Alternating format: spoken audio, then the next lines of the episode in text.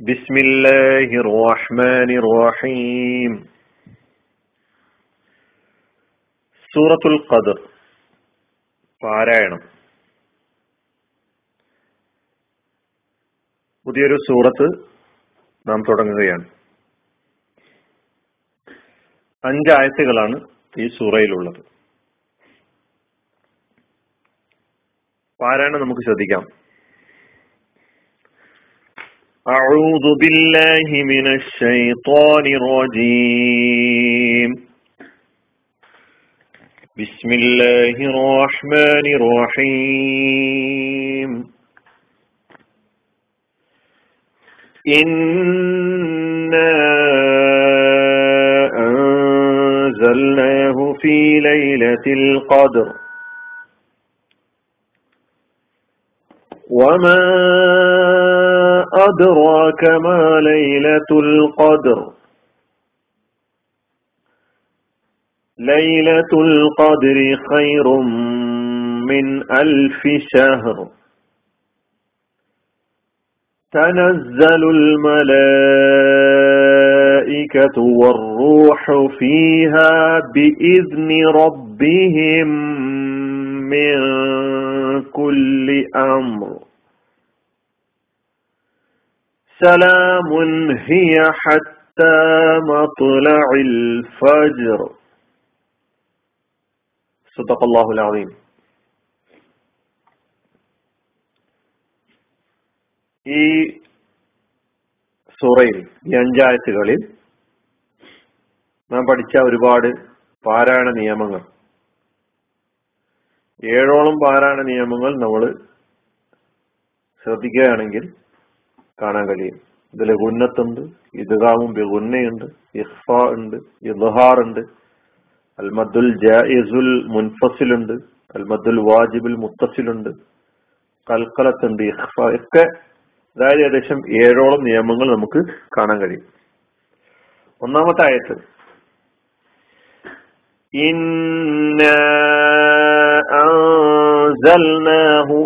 അവിടെ തന്നെ മൂന്ന് നിയമങ്ങൾ നമുക്ക് കാണാൻ കഴിയും.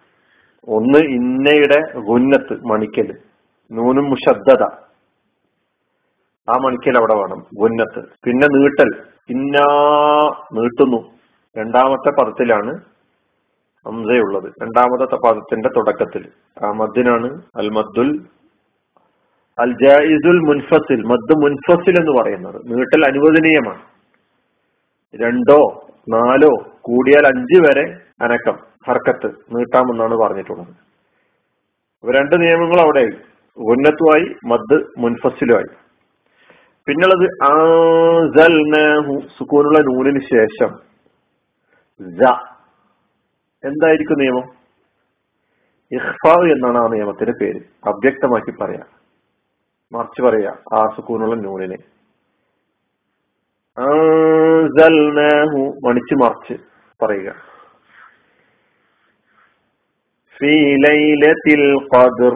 പിന്നെ ദാൽ ദാലിന് സുക്കൂന് തൽക്കലത്തിന്റെ അക്ഷരമാണ് ദാൽ. ഒരു അത് ആ നിയമം നമുക്കറിയാം. കുത്തുബ് ജദ്ദൽപ്പെട്ട അക്ഷരമാണ്. രണ്ടാമത്തെ ആയത്ത്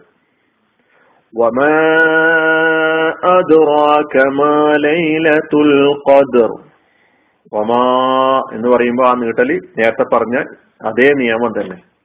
മുൻഫസിലായ മദ്ദാണ് അതിറാക്ക അദ് കൽക്കലത്തിന്റെ അക്ഷരം. മാ ലൈലത്തുൽ ഖദർ. അപ്പോ ലൈലത്തുൽ ഖദർ എന്ന് ഉച്ചരിക്കുമ്പോൾ ലൈലത്തുൽ ഖദർ ലൈലത്തുൽ ഖദർ അല്ല ലൈലത്തുൽ ഖദർ ആണ് രണ്ട് പുള്ളിയുള്ള കാഫ് അപ്പൊ അത് തന്നെയാണ്. അപ്പോൾ നമ്മൾ സ്ഥിരമായി പ്രയോഗിക്കുന്ന ഒരു പ്രയോഗമാണ് ലൈലത്തുൽ ഖദർ എന്നുള്ളത്.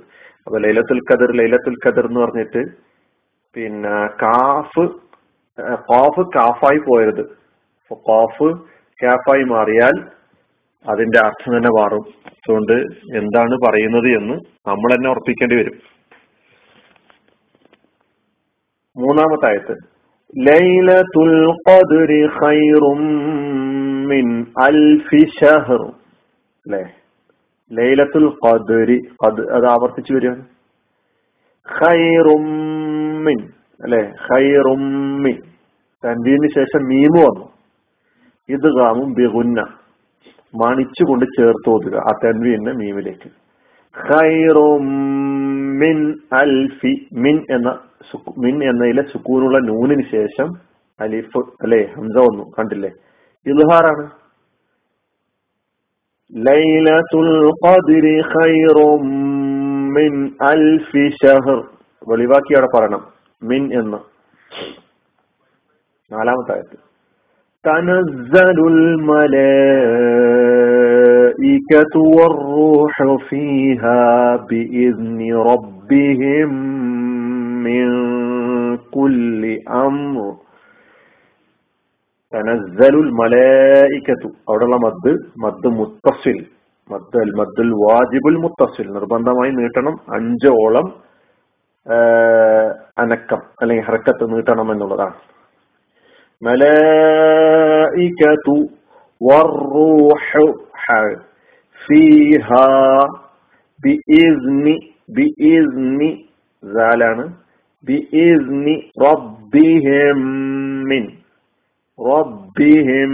മിൻ. സുക്കൂനുള്ള മീമിന് ശേഷം മീം വന്നാൽ അത് ഇദ്ഗാമാണ് സുക്കൂനുള്ള മീമിന് ശേഷം വരുന്ന അക്ഷരങ്ങളുടെ നിയമവും നമ്മൾ പഠിച്ചു കഴിഞ്ഞിട്ടുള്ളതാണ്.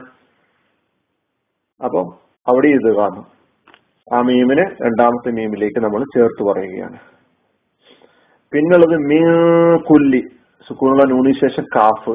കാഫും ഇഹ്ഫായിന്റെ അക്ഷരങ്ങളിൽ പെട്ടതാണ്. മണിച്ച് മറിച്ച് അവ്യക്തമാക്കി മുന്നേ പറയുക. മീ അമ്രു അമ്രു അവിടെ ഒരു ഇലഹാറുണ്ട് സുക്കൂണുള്ള മീമിന് ശേഷം വന്നത് റാൺ അല്ലെ? അങ്ങനെ സുക്കൂണുള്ള മീമിന് ശേഷം വരുന്ന ഏത് അക്ഷരങ്ങൾക്കനുസരിച്ചിട്ടാണ് ഇലഹാർ എന്നൊക്കെ നേരത്തെ പഠിച്ചിട്ടുണ്ട്. അവസാനത്തെ സലാമുൻ ഹിയ ഹത്ത മത്ലഇൽ ഫജ്ർ. സലാമുൻ ഹിയ ഹത്ത മത്ലഇൽ ഫജ്ർ. സലാമുൻ ഹിയ.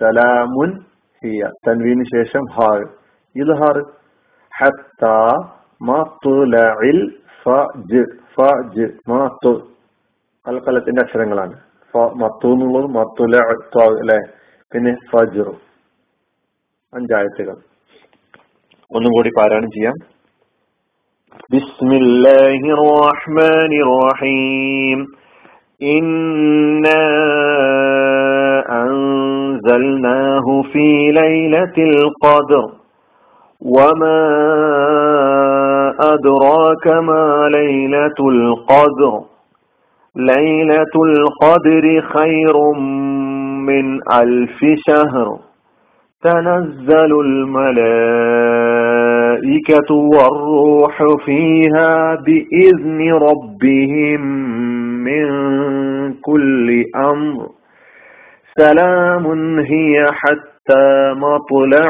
الفجر صدق الله العظيم وآخر دعوانا أن الحمد لله رب العالمين